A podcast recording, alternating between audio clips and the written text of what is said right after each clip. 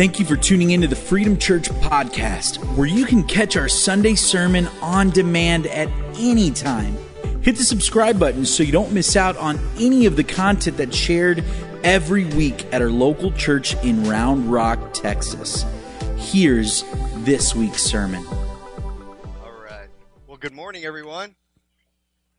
So good to be here at Freedom Church this morning. Uh, my name is Philip Price. I'm uh, pastor of Calvary Assembly of God in Carlsbad, New Mexico, and uh, yeah, I'm uh, your pastor and I have been friends for many, many years.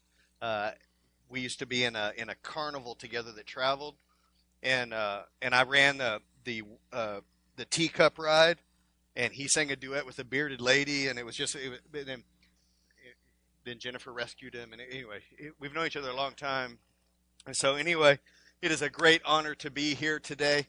Uh, I, every time I come here, uh, how many of you have been here when I've been here before? I mean, a few. Wow, a lot of faces. Don't know. So years ago, Pastor Benito and I were on staff together at a church in the Dallas area, and that's where I first met Sonia and Wade and many of the others that are here. And uh, and so then we both went different directions. And I remember the day very clearly. I was pastoring my church, and I've been there it'll be 12 years in a couple of weeks. And I remember the day when Pastor Benito called me and he was sitting in the Ross parking lot up here at I get was that Miller's Crossing? Is that what that's called up there? As, somewhere up there. Anyway, he's sitting in the Ross parking lot. I guess Jennifer was doing some shopping, and um, and he told me about something that God put on his heart to plant a church in Round Rock, Texas. And I told him that day. I said, whenever you're ready, I, my church will be the first church to support you to get started in that. And I'll and so every time I come here and I see all that God is doing and all the stuff with the building and all that, I celebrate, but I can't help but sit here every every time I come here and speak and look at all that God has done and how it began with a, a dream and a vision that God put in the heart of an individual, your pastor, Pastor Benito.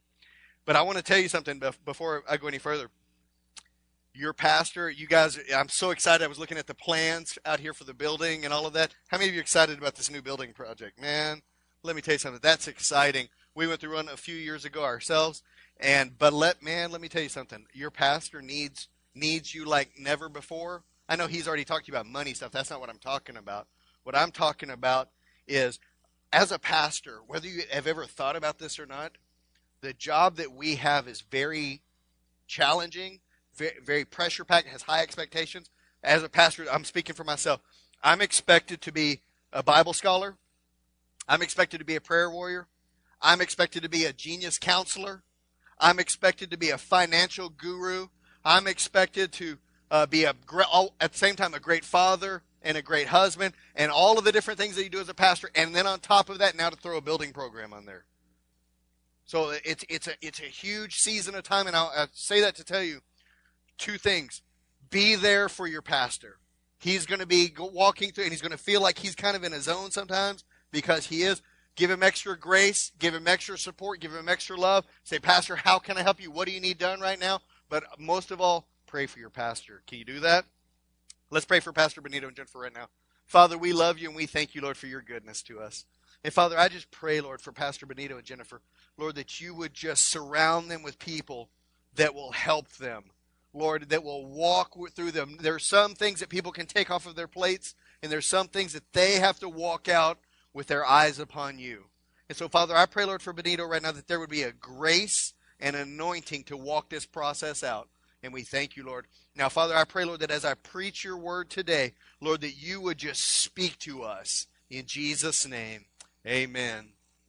All right, you ready to hear the word of the Lord this morning? Yeah.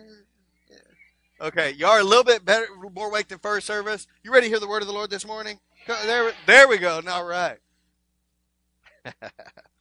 I, I, want to do something today that uh, maybe no one's ever introduced this way, but I want to go really deep into God's Word. Can I do that this morning? I, I mean, I'm, I'm really going to go somewhere, and so what I'm going to need to do is I'm going to need to lead us down a path to set it up. But once we get there, it's like with God's Word, it, it'll, it's mind blowing. Because one thing that you realize when we look at stuff like this is that this is not man's writing. Oh, yeah, a man had a pen in his hand, but the Holy Spirit was inspiring him. Because this stuff is mind blowing.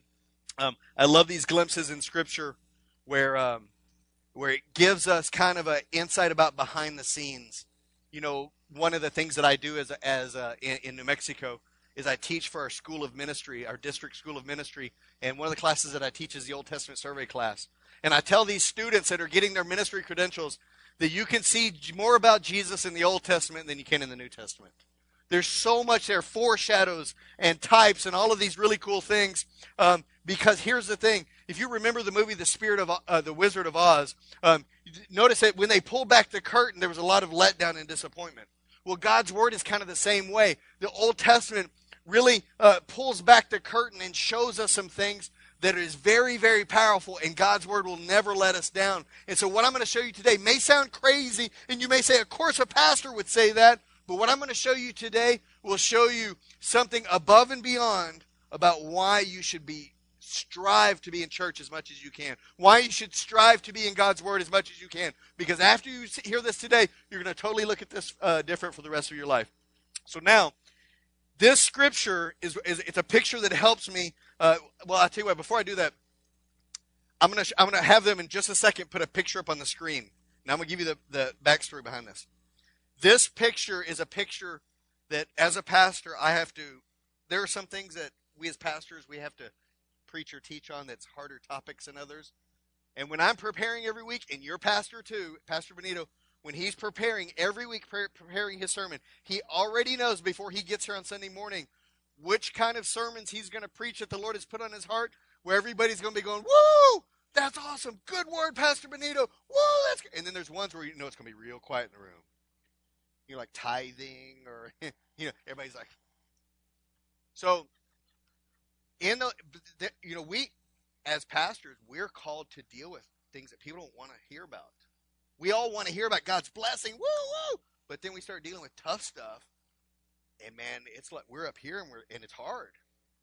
In those moments, I always get this in my mind. It's kind of me imagining behind the scenes. Look at this picture. Now, I'll, t- I'll tell you about this picture. This picture is uh, I, the, where I first saw this picture. I was a youth pastor at a church, and I was in the pastor's office a lot, usually because I was in trouble for doing something bad as a youth pastor.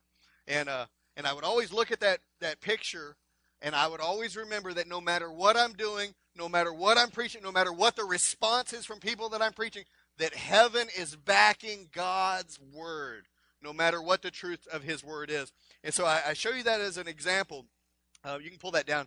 But there's something that I wish that everybody would imagine, especially we preachers that preach God's word, something that goes on behind the scenes in the spirit realm when you sit under the preaching and teaching of God's word. Now, this is going to be a, a, an approach that you've never heard before, but I want you to imagine something. You know, when we there are a lot of things that we do by faith, and we have to trust that what, what you know while you're in here and you're hearing God's word, that something is going on behind the scenes that is going to be really revolutionary for how you think about things. So oftentimes, two people have devalued being consistent in church attendance. But after we finish today, you're going to understand things totally, totally different. Um, I need to be in church. You need to be in church. We need to be in church because God's not done with me yet. So now, what I want to do is I want to quote a couple of passages of Scripture for you, and then we're going to jump right into His Word up on the screen. John chapter 1, famous passage of Scripture, in the beginning was the Word, and the Word was with God, and the Word was God. And then in verse 14 it says, And the Word became flesh and walked among us, and we beheld His glory. And it, in other words, when it's saying in the beginning was the Word, and the Word was with God, and the Word was God, when it writes out that word W O R D, it uses capital W. In other words, Jesus Christ was not born 2,000 years ago. He always was. In the beginning, when was the beginning? In the beginning, eternity past. In the beginning was the Word, and the Word was with God, and the Word was God. And then 2,000 years ago, he made his dwelling among us and walked among us. In other words, the eternal Word of God, the living Word of God, stepped out of his place in heaven and walked among us. We know him as Jesus Christ. But he is the living, the living Word of God. Now, Ephesians chapter 5 also tells us that, that the God's Word washes us. We are washed by the water of the Word. Okay, now watch this. I want you to open up to 1 John chapter 5. Now we're going to put up on the screen 1 John chapter 5. Now, today we're going to see something very powerful about what goes on behind the scenes, and this is going to be an encouragement, and forever you're going to remember this. And before we leave today, I, am gonna I, am gonna get you to say something to Pastor Benito every time he gets up here and preach. He's gonna get mad at me for saying this, but that's okay. But I want you to give me a couple of minutes to set this up. Now watch this. First John chapter five. The apostle John is writing this letter and he's trying to validate and show the proof that Jesus was the Messiah. And he says in 1 John 5, beginning in verse 6, it says, This is he, talking about Jesus, this is he who came by water and blood. Jesus Christ, not by water only, but by the water and the blood. Jesus Christ, not by the water only, but by the water and blood. And the Spirit is the one who testifies because the Spirit, capital S, is truth. For there are three that testify. In other words, there are three witnesses the Spirit and the water and the blood. And now imagine if there was a courtroom scene and you had different witnesses up and they told the story that matched exactly what happened. That's what it's saying here. There are three that testify about who, you know, Jesus came to fulfill many roles uh, all of the different roles that Jesus did. You know, when when he when uh, he, he was he was he was the lamb that was foreshadowed in the Old Testament that was slain, and all of these different things that he came. You know, uh, Jesus didn't begin his ministry until he was 30 years old. The reason why is because in order to fulfill the role of the Old Testament high priest, uh, he had to be at least 30 years of age. And all of these different things that were talked about in the Old Testament, they were foreshadows of what he would do. And it says that these three agree. In other words, these three things validate that Jesus was who everyone was saying that he was. In other words, Jesus was the center of everything. In your Old Testament, all of the Old Testament, all of the rules and the regulations and the worship and the sacrifices and all of the laws, all of those things are there. They're not a waste of time. They're not to help you go to sleep at night. They are there to point to Jesus and what he would do in his life, in his death, in his burial, in his resurrection, in his second coming. Now, watch this. Jesus was the Word from the beginning. He is the manna that came down for us, the bread of life, as he said, that come down from heaven. He was the Ark of the Covenant. He was the veil that was torn. He is the water of the Word that washes us, that I just quoted from Ephesians chapter 5. He was the Lamb that was slain, whose blood saves us. And, and, he was the great high priest who would forever intercede for us. In other words, it, it, the Bible says in book of Hebrews that he lived among us and he was in all points tested, yet without sin, so that whenever you and I go to him and we're struggling with something, because of his time in humanity, he can relate and, and intercedes for us to the Father. What a cool thought that Jesus Christ himself uh, intercedes for you and I. Now, here's the thing. Follow me for a second. John chapter 9. I'm setting this up and we're going somewhere with this. John chapter 19, we're going to pick up when Jesus was still hanging on the cross, and yet he was dead. Watch this. John chapter 19, verse 31. Since it was the day of preparation, and so that the bodies would not remain on the cross on the Sabbath, for the Sabbath was a high day, the Jews asked Pilate that their legs might be broken and that they might be taken away. Now, let me stop and explain something. There, if you go back and read through the Old Testament, there are all these prophecies about details about Jesus' life. There are the major ones, and then there's all these smaller ones. And in the book of Psalms, it tells us that one of the things about Jesus is that not one of his bones would be broken. So in this moment right here, they would go out. Well, let me finish reading this. Verse 32. So the soldiers came back and broke the legs of the first and the other who had been crucified with him. But when they came to Jesus and saw that he was already dead, they did not break his legs. But one of the soldiers pierced his side with a spear, and at once there came out blood and water. Now, in this moment, as these witnesses watch, Jesus' side is pierced with a spear, and out of that piercing came two things that it says in 1 John 5 that testified about who he was the blood and the water with the confirmation of the Holy Spirit.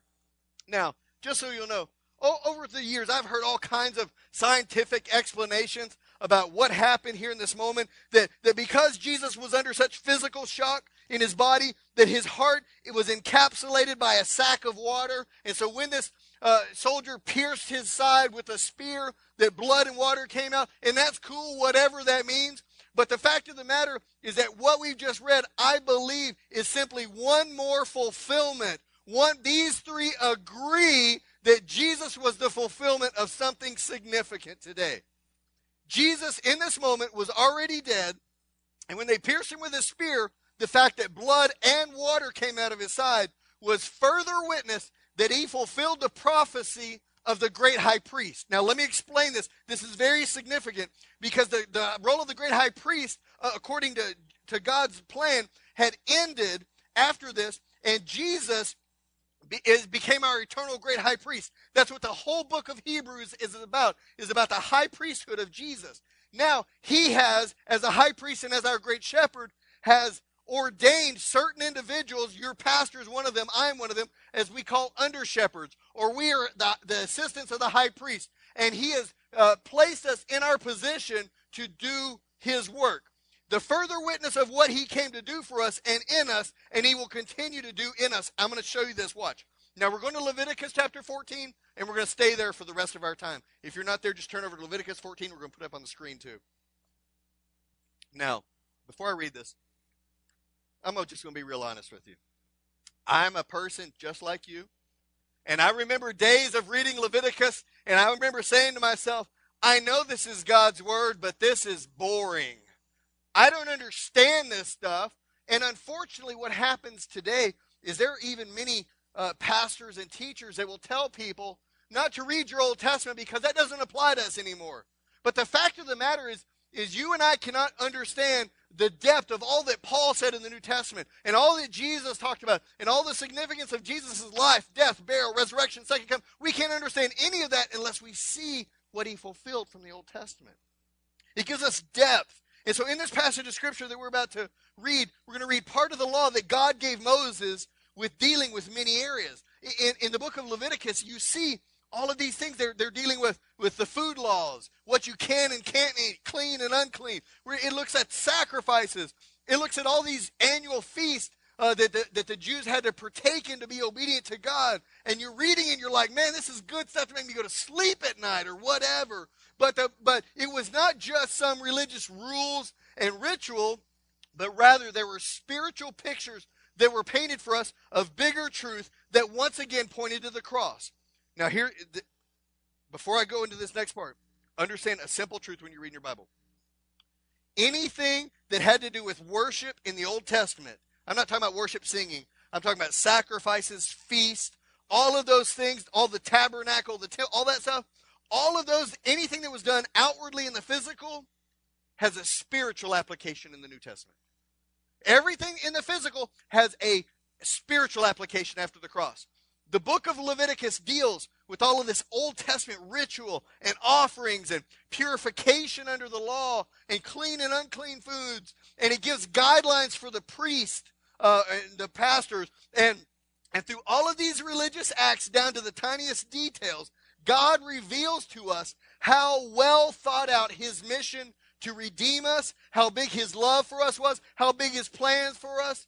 This particular chapter in Leviticus is dealing with a person that has experienced leprosy. Now, let me explain that because it's very, very significant that you understand leprosy not only for this chapter, but any time in Scripture. Leprosy is not something that we deal with in our world today, but leprosy was a, a horrible disease that in ancient times, when people got leprosy, they were separated from the rest of the community. They were put out in these leper colonies, and what would happen is they would have whenever they decided and they lived with other lepers and when they decided to go into the community uh, to do shopping or, or get food whatever they needed to do they would wrap their bodies in all of this clothing so only their eyes showed for fear that somebody else might come in contact with them because leprosy was spread by touching the flesh of another person so what happened is is they would go into a city and they would they would they were required by law in all cultures to yell, unclean, unclean. And so they would run, and everybody would like part like the Red Sea, get out of the way of the leper. Um, the, well, this disease was so bad, what would happen is it would, people would, their fingers would start falling off, and toes, and ears, and noses, all of their appendages. And it was something that, while the disease itself may not kill them, usually they would get some kind of infection that would ultimately kill them. And so when you got leprosy, death was imminent. It was just a matter of, of, of how much time it, w- it was going to happen. So in Leviticus chapter 14, right here that we're about to read, it's dealing with lepers that, uh, well, well, just watch this. Look at verse 1. It says, The Lord spoke to Moses, saying, This shall be the law of the leprous person for the day of his cleansing. He shall be brought to the priest, and the priest shall go out of the camp. In other words, out from the community of God's people, okay? Shall go out of the camp, and the priest shall look. Then, if the case of leprous disease is healed, everybody say healed, is healed in the leprous person, the priest shall come, uh, shall command them to take for him who is to be cleansed. Now, notice here, we just said healed. Now it says he's to be cleansed, okay? Two live, clean birds, cedar wood, and scarlet yarn, and hyssop. Hyssop was like cotton. And the priest shall command them to kill one of the birds. Remember, there are two birds. One bird in an earthenware vessel. In other words, this ceramic pot. And he's to do it with this pot's full of fresh water. And he's to kill a bird over the fresh water so that his blood drips into the water. Okay? And he shall take the live bird with the cedar wood and the scarlet hyssop and dip them and the live bird in the blood of the bird that was killed over the fresh water. And he shall sprinkle it seven times on him who is to be cleansed of the leprous disease. Then he shall pronounce him clean and let the living bird go into an open field. What? Why in the world would God put all this stuff in the Bible? Well, I'm about to show you. This passage of Scripture paints a very powerful prophetic picture for you and I, a complete picture of one of the more things that the, was done through the cross that God desires for his people beyond salvation. God desires for each and every one of us beyond the moment when we give our life to Jesus Christ. He, des- he desires that we're not just saved, but that we're sanctified. Now that's a fancy word, but let me explain what that means. In other words, the moment when I give my life to Jesus Christ, if you were to um, if if if you, the Bible uses this in the book of Isaiah that my sin, my clothing is stained. Clothing in Scripture always represents a person's spiritual condition.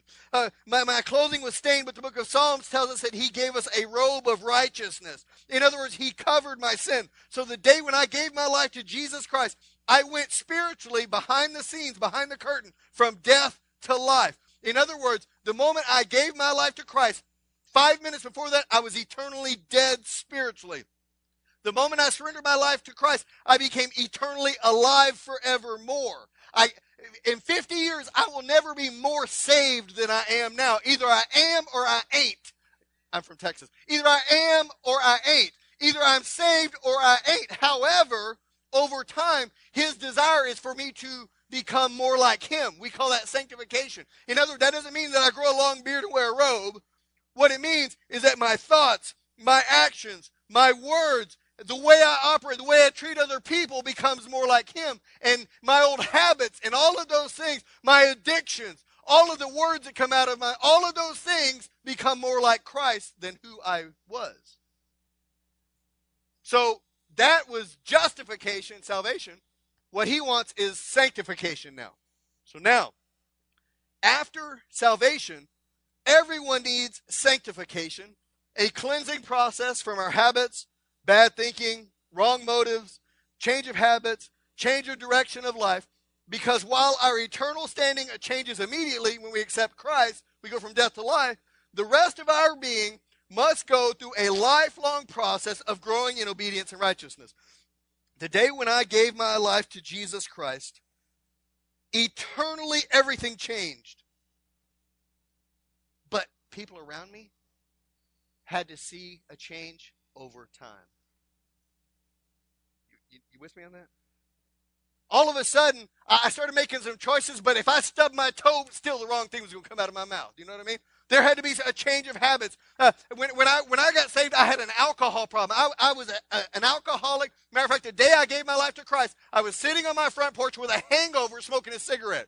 But in the moment after I gave my life to Christ, that day, the next day, I did not stop. So actually, God delivered me immediately from drinking but I had to wear nicotine patches and all this stuff to quit smoking because I had to go from justification to now sanctification. This ceremony here in Leviticus chapter 14 is a foreshadow of Jesus, the living Word of God, and his sanctifying work in our lives as a high priest, and also some of the role that he has turned over to us. Just so you'll know, 1 Peter chapter 2 tells us that we are all part of the priesthood, even though you have a pastor. And it begins by addressing the fact that this is the cleansing of a person who has experienced leprosy. Now, just let me clarify before we go any further that this is indeed painting a picture of someone who has had leprosy, but the leprosy's done. They were healed. Remember, the priest went out to verify outside the camp that they were healed before they were let in among the people. Now, watch this. Look at verse 2 again. I'm going to have him put that up there on the screen. This shall be the law of the leprous person for the day of his cleansing. He shall be brought to the priest, and the priest shall go out of the camp, and the priest shall look. And if the case of the leprous disease is healed in the leprous person, the priest shall command them to take for him who is to be cleansed. The person first had to be healed before they could go forward in cleansing according to the law. This is a spiritual picture of a person who is already saved, but must now go on to a life of sanctification. You see, if you go back and study through Scripture, almost without exception, there are a couple of things that are, are, are types for us. For example, uh, Egypt, if you go back and look at Egypt in Scripture, if you replace the word Egypt with, and just put, it, put this in, it's my life before Jesus. In other words, the children of Israel were in Egypt, they were slaves, Pharaoh was a type of the devil, and I was a slave to the devil. But God sent a deliverer. Moses was a type of Christ, and that deliverer brought me up out of Egypt, my old life, crossed the Red Sea into the promised land, uh, in the wilderness on the way to the promised land. That is where we are today. So anytime you see in Scripture that Egypt put my life before Christ, and look at the picture that God paints for you. Also, if you look in Scripture, when you see leprosy, look at sin. Sin is what keeps us. Sin is the very thing that keeps us separated from the community of God's people eternally. I'm an I'm outside. If I am a leper spiritually, I am outside of God's camp eternally in heaven. You with me? Okay, so watch this. Watch this. So if those if leprosy always represents sin, lepers were not allowed in the community. You and I, as spiritual lepers, were not allowed into his community the healing from leprosy was not the end. For a person who surrenders their life to Jesus Christ, realizing that they need a Savior to take away their sin, in that moment of surrender, you are healed from your spiritual leprosy. In other words, death is no longer imminent. Before I gave my life to Jesus Christ, I was a spiritual leper. I was death was imminent eternally. But now when I gave my life to Jesus Christ, he came outside of the camp to get me to bring me back into fellowship, into community eternally with Him. So while it begins by talking about the disease of leprosy, it's talking about a person who has already been healed from their leprosy and is now going forward to become cleansed. Uh, to become cleansed. They were already saved, now they're being sanctified. So here's the thing watch this. The priest was then to minister to them uh, by taking these two birds. Now, these two birds were to be alike and they were to be alive, and they were to go through this ceremonial process for this person to be free. Now, what's this? Two, two birds. The two birds had to be alike, and I'm, I'm explaining to you why that's significant. When Jesus came, he had to come in human form. I'll explain to you why. God is not like a, a spoiled brat kid that when man law, God gave man in the garden authority, he gave them access to relationship with him, and he gave them domination over the entire earth. They gave up that domination because of the weakness of the human flesh. So God didn't just take his ball and go home and say, I'm going to do something different. God is a just God. And since the, the, the authority of humanity and the access to God of humanity was lost in the human flesh, God had to send human flesh to get it back. What was lost through the sin of human flesh had to be won back through the righteousness of human flesh. So when it says here that there are two birds had to be alike, it's a picture of Jesus who came like one of us, who walked among us, who lived among us. And it says here that the first bird was to be killed and the second bird was to be later released. Now, the the first bird's blood, that blood was allowed to drip into this pot, this vessel of water, and it's not hard for us to see that the blood of the first bird represented the, Jesus Christ on the cross, who came in the likeness of man in human flesh. So the priest was to mingle the blood of the first bird into this vessel. Get this image in your mind; it's very powerful. He would get the kill this uh, this first uh, bird, and the blood would drip in the water that was in this clay pot, and and the combination of these two, the blood and the water, were then sprinkled by the high priest onto the leprous person. Now remember, you and I represent the leprous person who has been healed, okay? Now watch this. So they would get this this piece of, of, of, of wood, and then they would get these birds on it, and then and, and and the hyssop is like cotton, and would wrap it with a, a scarlet thread. And what he would do is he would get that that thing that he just created out of the blood and the and the I mean out of the bird and the yarn and the wood, and he would dip it into this pot that had the pure water and the blood from the bird that was dead, and he would pull it out and he would sprinkle it on the leprous person seven times. Now watch this. Notice that it was a combination of the two. This is the reason why. Watch this. No matter what I am preaching in my church, on a Sunday morning, I bring it back to the cross at the end for people to have the opportunity to be saved. Uh, because while it might seem like nothing to the naked eye, when you, when Pastor Benito's up here, there are some weeks, like I said earlier, where you're excited. Some weeks you're quiet. But no matter what it is, there's something significant going on behind the scene. What's this? Because behind the scenes, in the spirit realm, when we pull back the curtain like that picture that I showed you, we should all imagine that your pastor is like the Old Testament priest and he's sprinkling the blood and the water on the people. Um, we must allow the power of the blood and the water to have its full effect in our lives. The picture that is painted here for us is a picture of the sanctification following the justification of a believer. Notice that it was the blood was not, just not the blood, it was not just the water, it was the combination of the two. What's this? The Word of God uh, the pure water, Ephesians chapter 5 tells us, will not have the same cleansing effect on a person who has not been healed of their spiritual leprosy.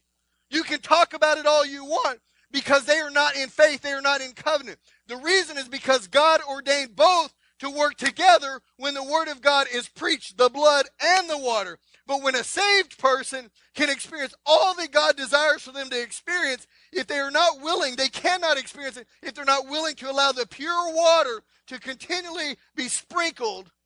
Now, watch this. When a person who is saved, who is already a Christian, sits in church under the true preaching of the Word of God, which your pastor does, the blood and the water are having their full effect in a church service. Um, when, when, we look at the, the crucifixion scene back in John chapter 19, that when Jesus was on the cross, once again, God orchestrated the events even to the tiniest details so that the guards would be ordered not to break his legs um, because he was already dead, but so that the prophecy would be fulfilled to the most infinite detail, according to Psalms, not one of his bones was broken, but instead, when they found him, he was already dead, and the guard did what he did not do to the other criminals. He did not stab anybody else. There's nothing recorded in history that a guard stabbed a criminal that was on the cross. They always broke their legs to speed up their death.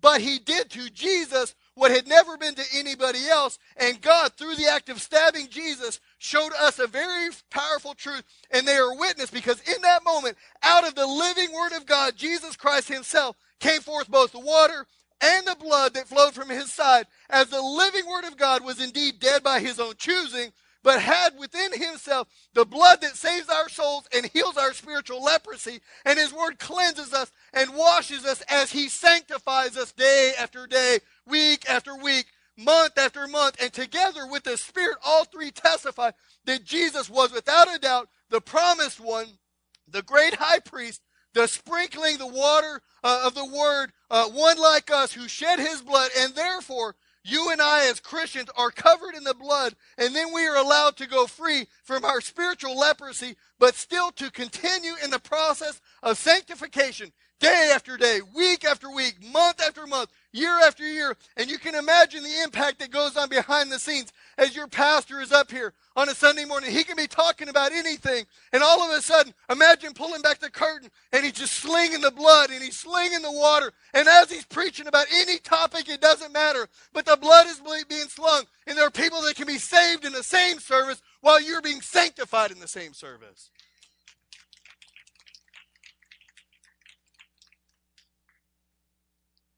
See, God's word's amazing to me.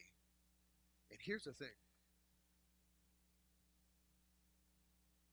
Oftentimes, what'll happen is people will come to church, they'll experience the goodness of God, and they end up saying, okay, I got it.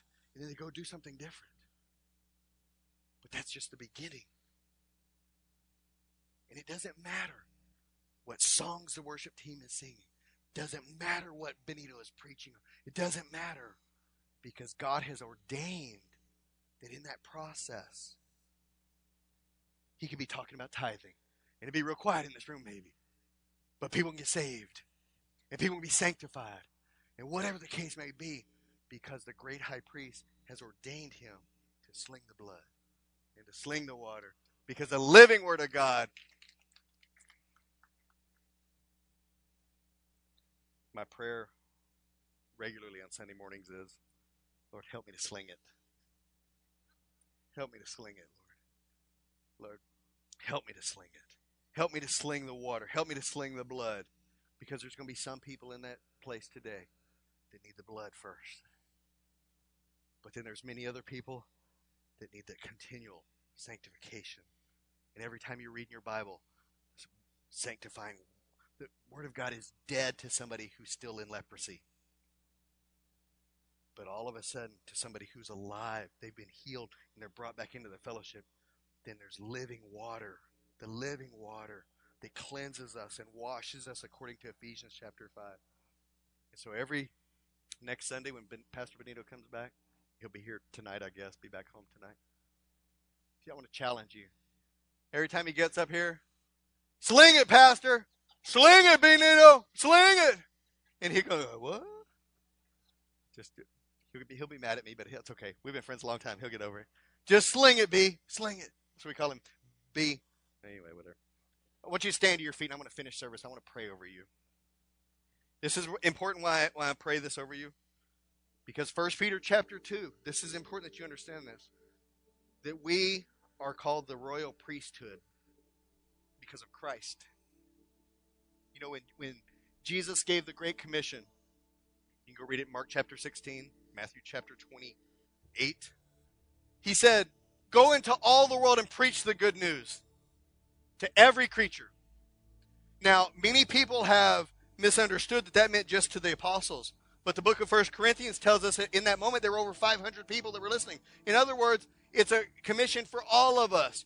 And so in the, that, that scripture with many others, and in First Peter chapter 2, it says that we are his royal priesthood that we all, and so while the office of the pastor exists and is important as your leader, God has called you to also sling the blood and sling the water. As you're at work and as you're sharing your faith and as you're sharing a story about what God has done in your life, you're slinging the blood and you're slinging the water. And through that, there are people that are going to come to know Jesus because of your testimony and because you're sharing the word of God. Because not because you're pastor, but because you also are part of the royal priesthood. And so God wants to use you, but you've got to be willing to open up your mouth in moments. You've got to be willing to lay aside your pride. You've got to be willing to lay aside your discomfort and say, God, use me. You've said I'm part of your royal priesthood, so God, use me. Bring a moment to me where I can tell somebody about you, where I can share a story about what you've done in my life and watch what God will do. But you've got to be willing to open up your mouth. And even in moments when it doesn't seem like anything happened, pull back the curtain. And just remember, you're slinging it, slinging it, slinging it. Thanks again for listening to the Freedom Church podcast. We hope that you were inspired and motivated to continue to grow in your faith. Don't forget to subscribe and share with others.